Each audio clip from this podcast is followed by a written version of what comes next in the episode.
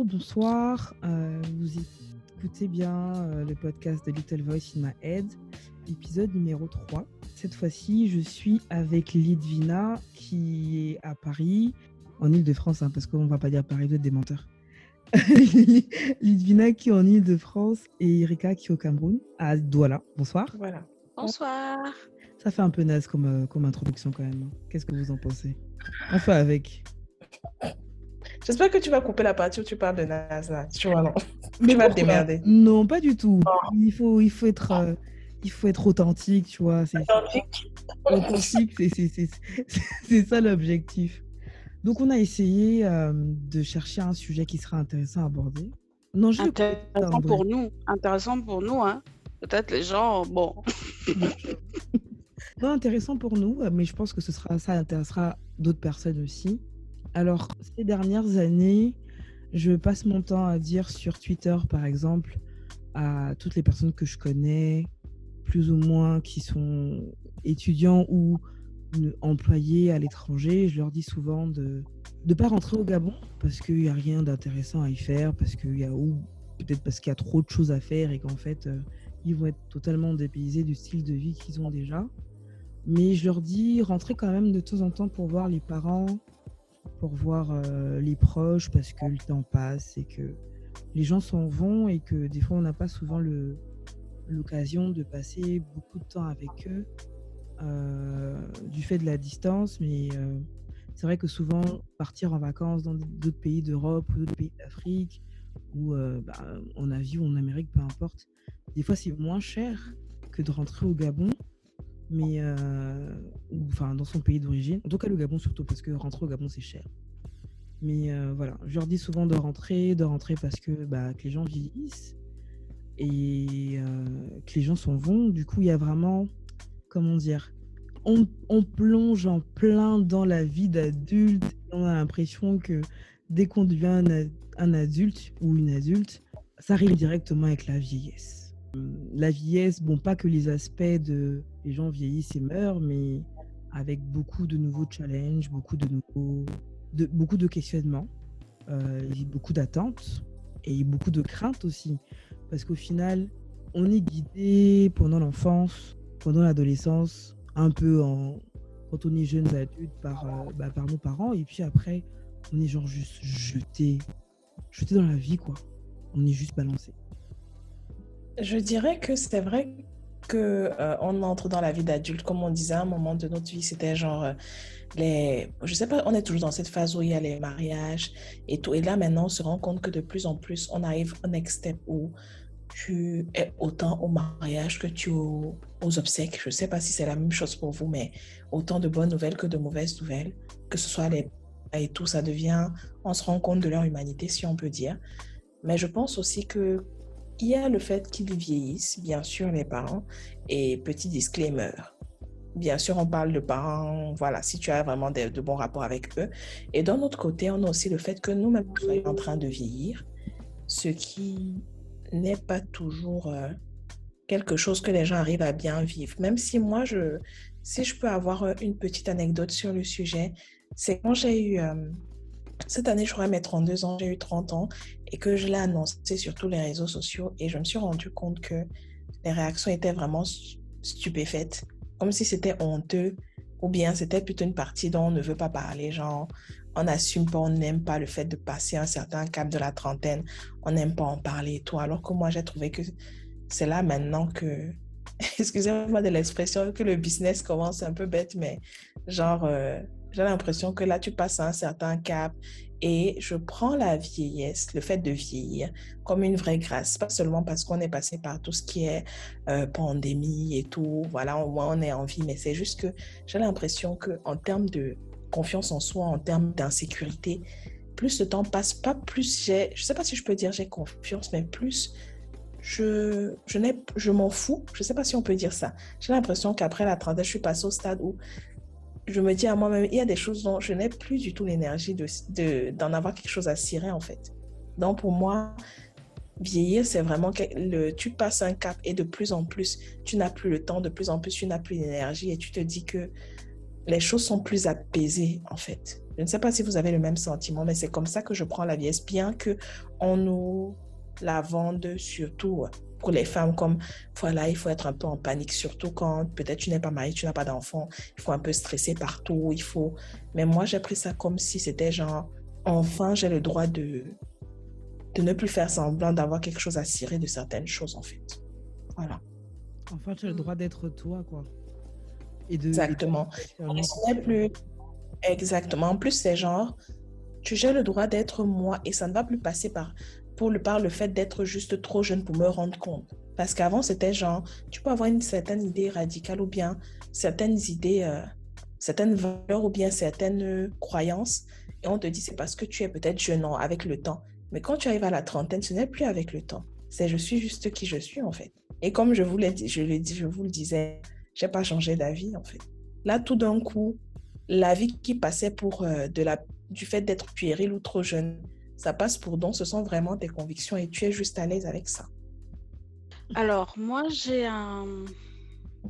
Comme je suis un, peu plus âgée que vous deux, du coup. La, matière. Oui. mais mais c'est intéressant que tu dis ça parce que les gens me voient comme. Euh, la tantine. Je suis une tantine aussi dans les faits. J'ai plein de nièces, des neveux et tout. Mais je pense que moi-même, je me, je me vois pas complètement comme ça, en fait. C'est venu, enfin, ça commence à venir avec le temps. Je commence un petit peu à, avoir cette position de. Euh, je n'ai pas, je n'ai pas encore 60 ans ou je sais pas 70 ans pour euh, passer pour euh, lorsqu'un vieillard meurt, une, une bibliothèque, nanani, nanana,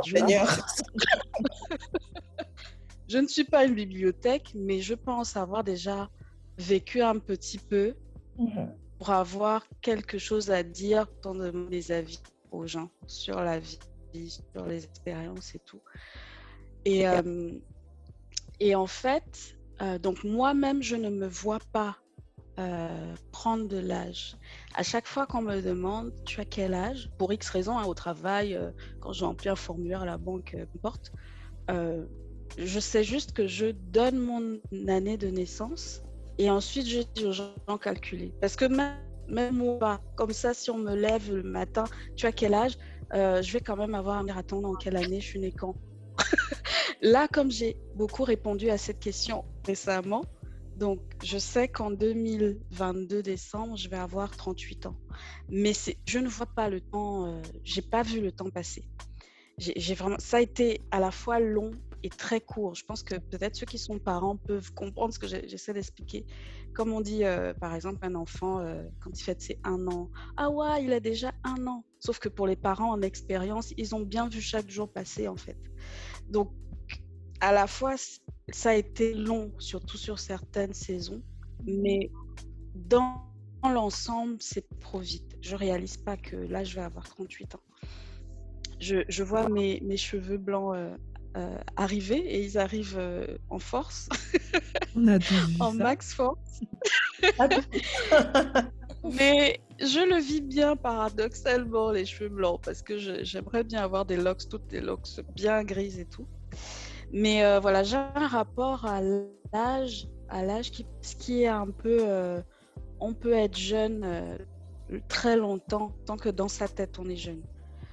Après, évidemment, sur tout ce qui est physique, je vois bien le temps, le poids du temps. Hein. Je, je, ne peux plus enchaîner des toboggans de jeudi à dimanche faire la fête.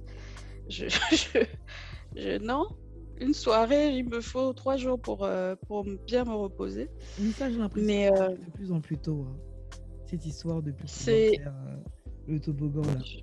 Ouais, je, je... en tout cas, moi, j'y arrive plus du tout. Je ne peux plus faire ça. En ce qui concerne les responsabilités de la vie, par contre, je vois le poids. Le poids de, de, du temps, parce que, comme disait Erika, on est à cet âge-là où on voit nos parents euh, prendre de l'âge, commencer à avoir les maladies de la vieillesse et on sait qu'on va devoir les accompagner là-dedans. Et comme personne ne nous a jamais préparé à ça, on, se retrouve un peu démunis en fait, juste en face de la, de, du fait que l'homme n'est rien, peu de choses en fait.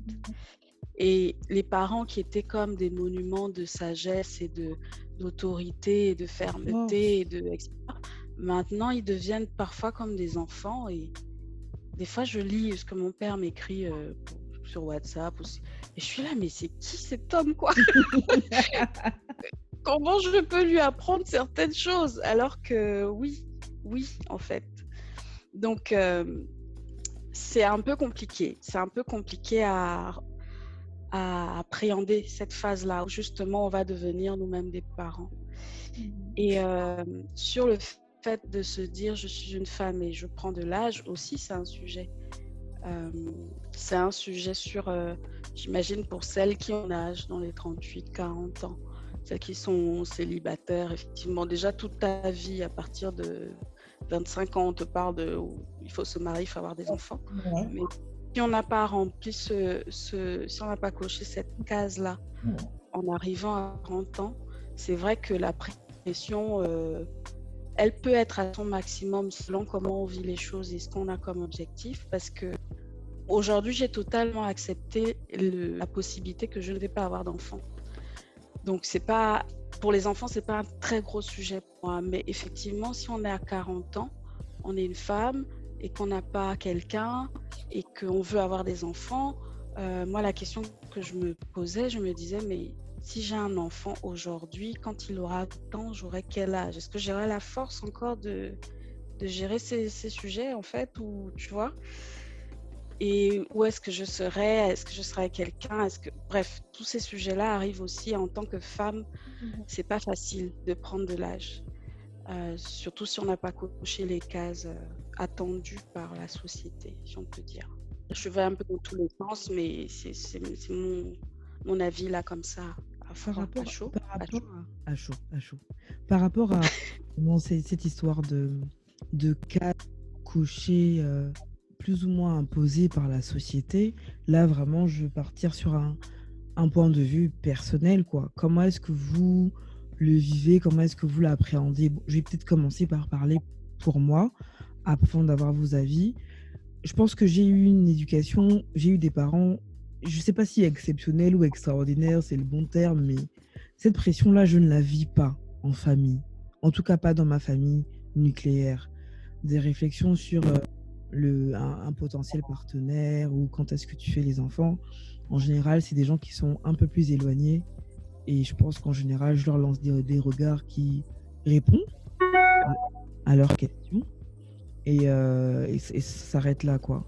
Du coup, j'ai l'impression de justement ne pas, ne pas mesurer l'impact de, de, de, de, la société sur ces cases-là parce que je ne le vis absolument pas. Je ne me suis pas mise de, jamais mise de limite ou de, de deadline pour faire X ou Y chose. J'avoue que mon, objectif, c'est d'être heureuse et, euh, et c'est tout en fait. Après, j'espère que les choses vont se mettre progressivement en place pour atteindre ce bonheur, même si pas quelque chose, c'est pas un état permanent, c'est plusieurs bouts d'état. Mais j'ai vraiment pas, je ressens vraiment pas ce poids-là de oui, euh, tu es une femme. Bon, moi, je vais avoir 33 ans en septembre. Tu es une femme, tu as à ton âge. À part les deux, trois débiles sur les réseaux sociaux qui font des, des, blagues ou qui font voilà. Enfin, je, je, ressens absolument pas ce, cette pression-là en tout cas.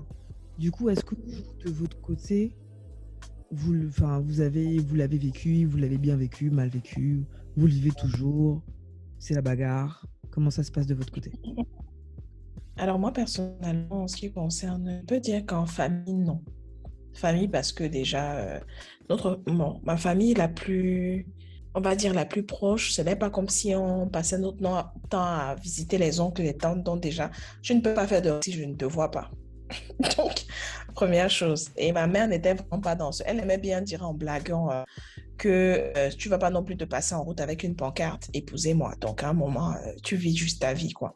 J'ai jamais eu cette pression-là. C'est plus le fait que les gens trouvent, pensent vraiment, je pense en société, que c'est c'est tout le monde qui est à la recherche de ça. Donc, quand tu dis je suis pas avec quelqu'un, limite, euh, la dernière fois, c'était comme si tu avais fait un aveu de tristesse ou pas.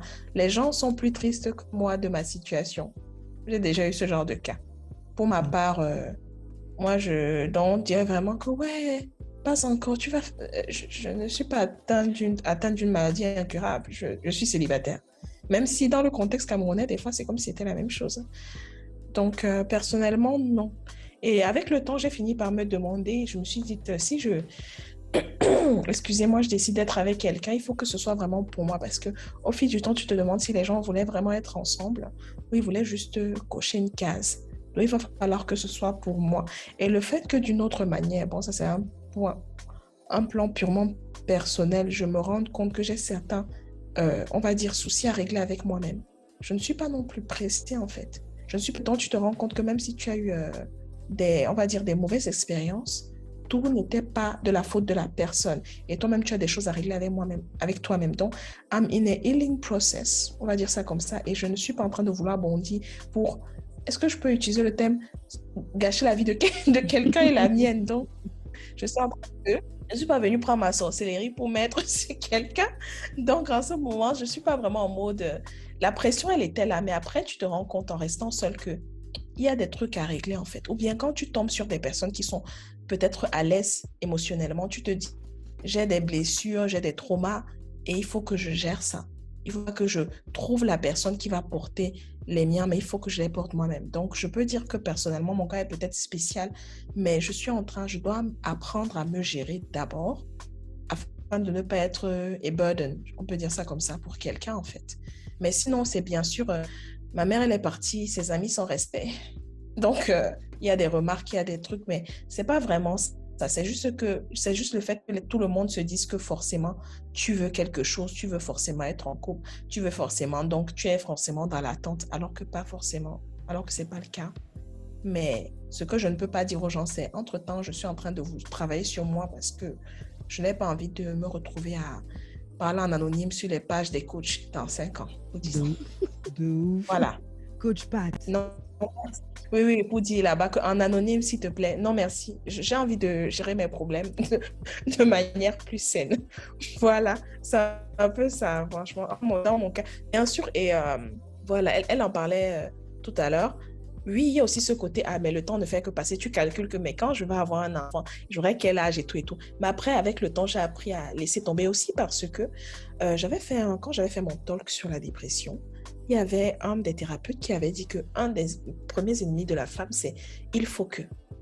Il faut qu'à tel âge, il faut que ceci, j'aurais dû et tout. Et l'autre avait dit, euh, Dr. Jingwe, Dr. Jingwe avait dit que on a, la société était faite selon un modèle. C'est comme avant, c'était comme c'était une robe. Une robe qui allait à tout le monde parce que tout le monde avait la même silhouette. Avec le temps, les silhouettes ont changé. La robe est restée la même. Donc les gens ne se rendent pas compte qu'ils ont des croyances qui vont d'année en année, qui ne vont plus avec la société actuelle mais on continue à les véhiculer. Et que les, tout ce qu'on fait sont des biais cognitifs. On t'a dit qu'il faut qu'à tel âge tu es X ou Y. On t'a dit ceci là et tu décides de te confronter alors. Alors que si tu changes de biais cognitif, tout change. Un jour comme ça, je me souviens, c'était un matin, j'ai décidé que, Erika, le bien serait avant 30 ans, tu devais être mariée avec des enfants. Ça ne t'intéresse plus. C'est comme un Rubik's Cube. Tu changes de perspective et voilà. Et je me suis rendu compte que j'y arrivais en fait.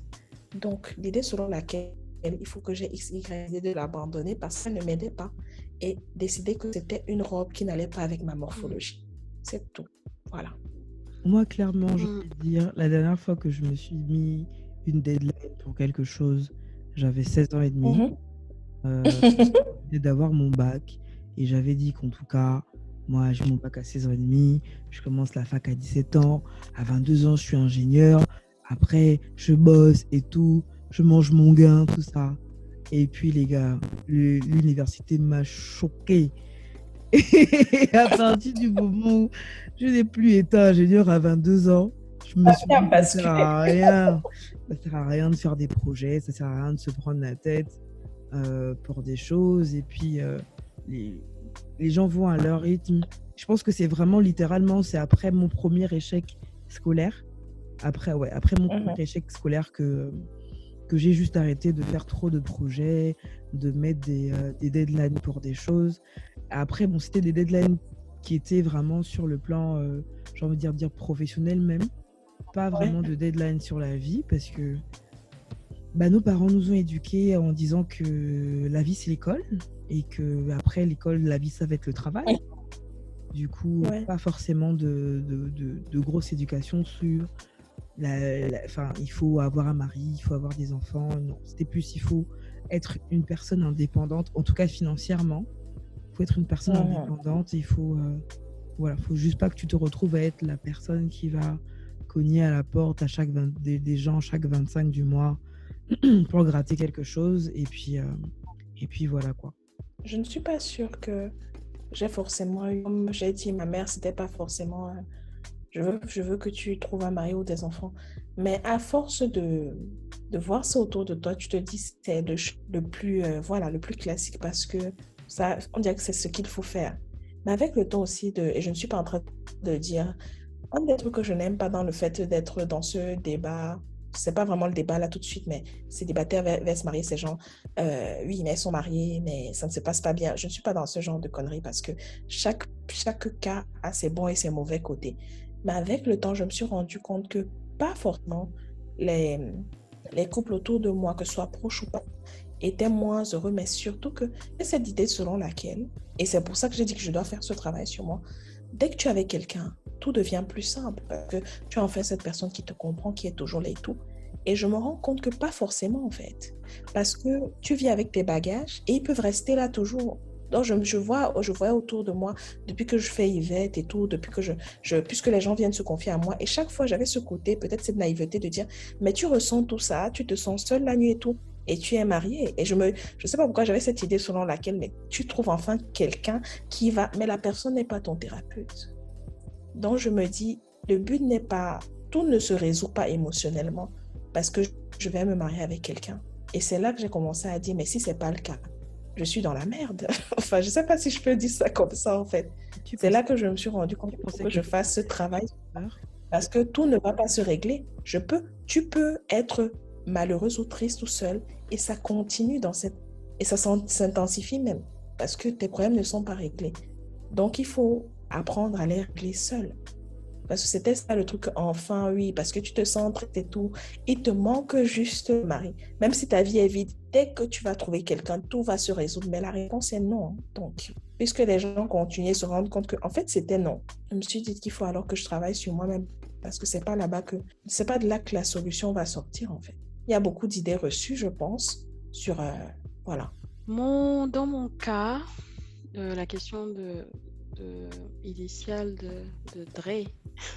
Euh, alors, est-ce que j'avais j'ai eu une pression euh, sociétale, familiale et tout? Euh, Je l'ai eu. Moi, je l'ai eu. Bon, après, comment dire? Je l'ai eu sur un sujet. Tout ce qui était sujet de l'école, ça, c'était c'était pas un problème parce que je travaillais très bien et j'ai eu un travail. Donc, sur tout ce qui est fait bien l'école, l'école, c'est ton premier mari, le travail, bref, ça, ça c'était bon, c'était coché. Et comme pour les parents, il n'y a pas de transition entre, en tout cas pour les filles, euh, entre euh, je ne veux pas que tu aies de, copains, de gars, euh, machin, et mais tu me présentes quelqu'un quand? Il n'y a pas de transition, c'est bam, bim. Donc, une fois que j'ai eu le travail, ben, sans transition, alors euh, du coup, euh, depuis là, euh, tu fais l'école, ok, ça va. Du coup, ils en parlent comme si en fait c'était un petit sujet. Ouais, ok, on a compris que tu fais l'école, ok, c'est bien. Alors que jusque-là, c'était l'objectif à atteindre. Et une fois qu'il est atteint, c'est minimisé. Ok, c'est bon, maintenant la suite. Et comme la suite a beaucoup tardé, du point de vue de mes parents, euh, du coup, j'entendais à chaque fois les, mêmes, les mêmes questions de la part de mon père ou de ma mère, les mêmes questions, les mêmes sujets.